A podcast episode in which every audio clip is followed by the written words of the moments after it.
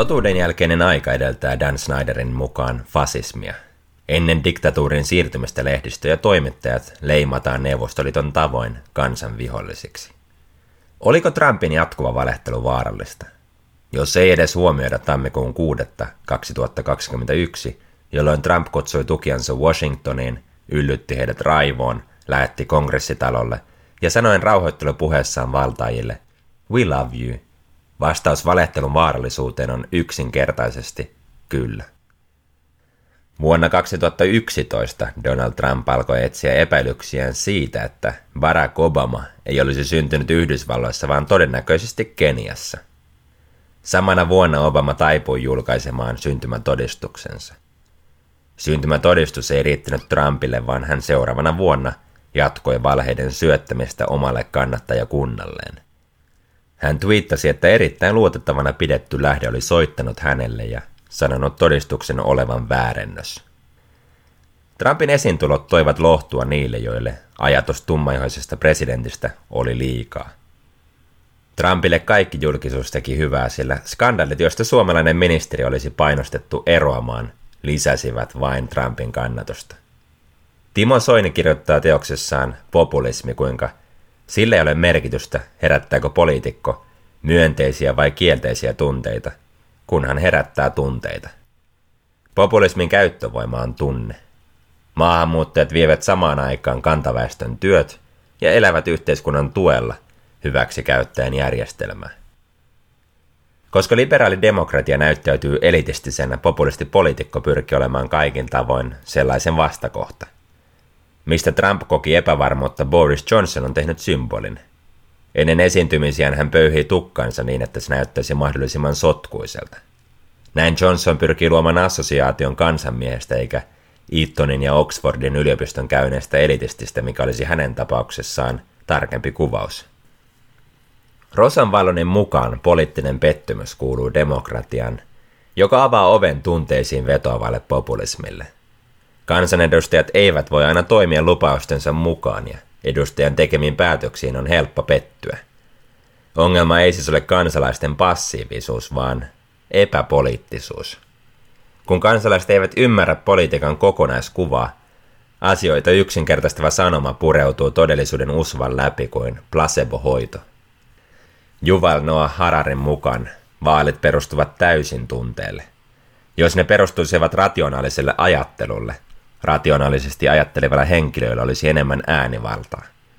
Platon on samoilla linjoilla kirjoittaessaan, että demokratia huonompi valtionmuoto on vain tyrannia. Totta kai Platonin käsitys demokratiasta oli hyvin erilainen kuin meidän. Atenan lyhyt demokratian jakso koski vain vapaita atenalaisia miehiä – ja jätti ulkopuolelleen naiset, orjat ja maahanmuuttajat. Samat ryhmät jäivät marginaaliin niin tasa-arvoa julistavassa Ranskan vallankumouksessa kuin myös Yhdysvaltojen itsenäisyysjulistuksessa. Demokratialla on puutteensa, mutta se on silti paras tuntemistamme valtiomuodoista.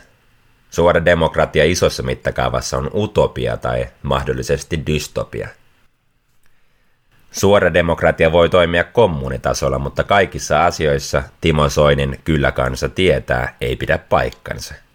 Kansa tietää paremmin kuin kukaan yksin, mutta mikä on asianlaita, kun päätökset vaativat erityisasiantuntijuutta, jota kansan enemmistöllä ei ole. Kumpaan silloin luotetaan?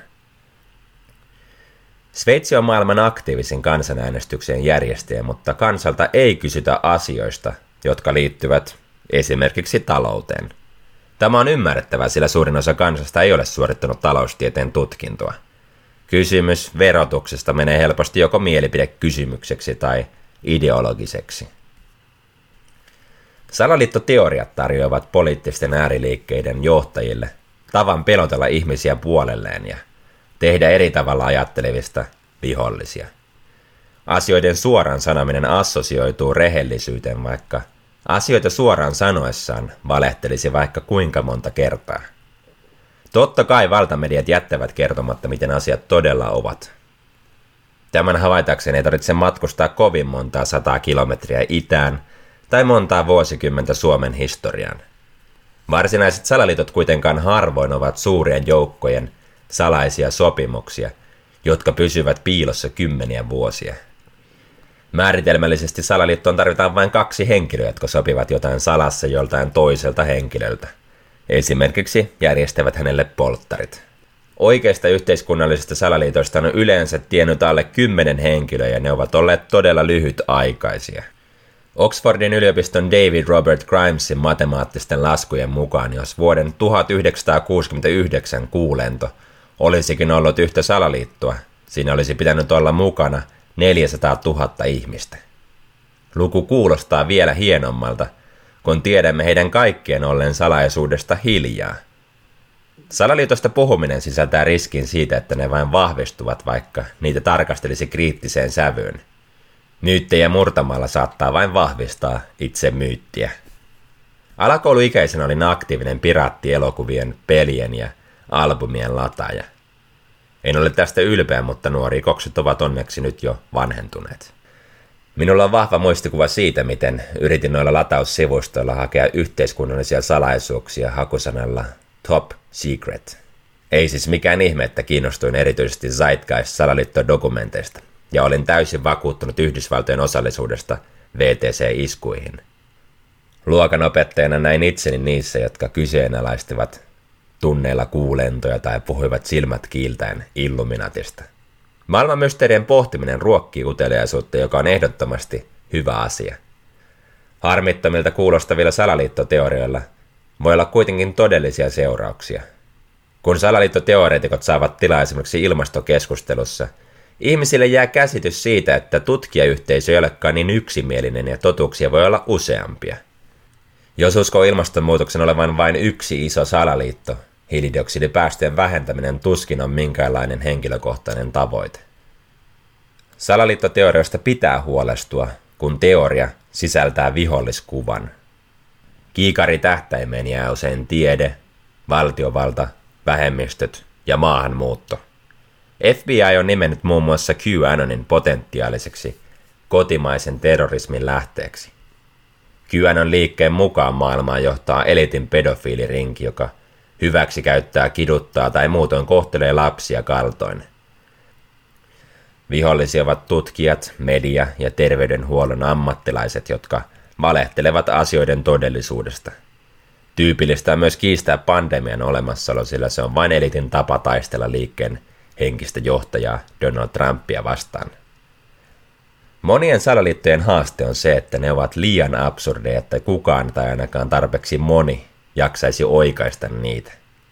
Kuplat saavat vahvistua rauhassa ja algoritmit pitävät huolen siitä, että salaliitoista elämänsä merkitystä hakeva uppoutuu niihin yhä syvemmin. Vuonna 2016 alkoi kiertää huhu siitä, että maan johtavat demokraatit pyörittävät Comet Ping Pong pizzeriassa lapsikauppa liikaa. Pizzeria alkoi saada epämääräisiä salaliittoteorian uskovia asiakkaita ja henkilökunta alkoi saada uhkauksia. Kaksi vuotta myöhemmin Robert Gregory Bowers ajautui äärioikeistolaisten salaliittoteorioiden johdosta hyökkäämään Pittsburghin Tree of Life synagogaan surmaten 11 ihmistä. Samana vuonna Alex Minassian ajoi autollaan Torontossa väkijoukkoon tappaen 10 ihmistä. Minassian kutsui itseään Insel-liikkeen kannattajaksi. Insel tarkoittaa vastentahtoista selibaattia – Liike oli tullut laajemman yleisön tietoisuuteen vuonna 2014, kun 22-vuotias Elliot Roger päätti kostaa siitä, että oli saanut elämässään niin monet pakit, ampumalla kuusia, haavoittain 14 ihmistä.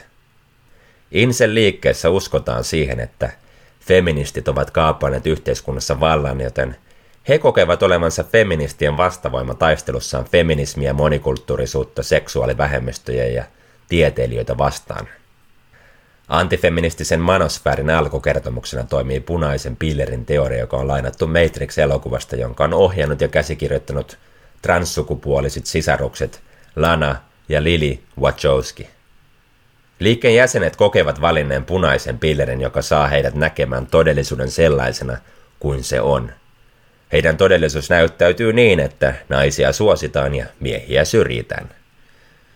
Salaliittoteoreiden taustalla voi olla pelko tai tietynlainen suojausmekanismi, kun sisällä kuohuu tunne, jolle ei keksi selitystä. Salaliittoteoria sulkee ympyrän ja antaa vihalle kohteen. Se antaa elämälle merkityksen, kun ihminen tuntee olevansa osa jotain suurempaa.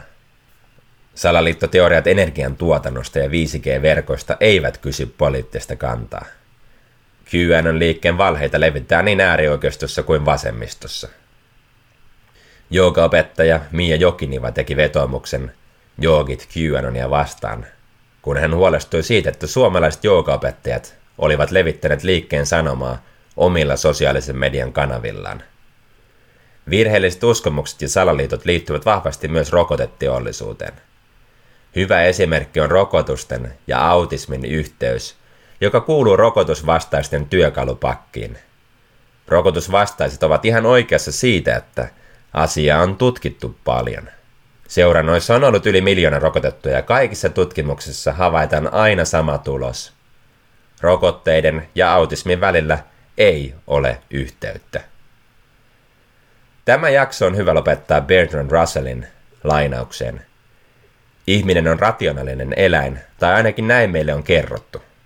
Koko elämäni olen etsinyt todisteita tämän väitteen puolesta, mutta en ole niitä vielä löytänyt.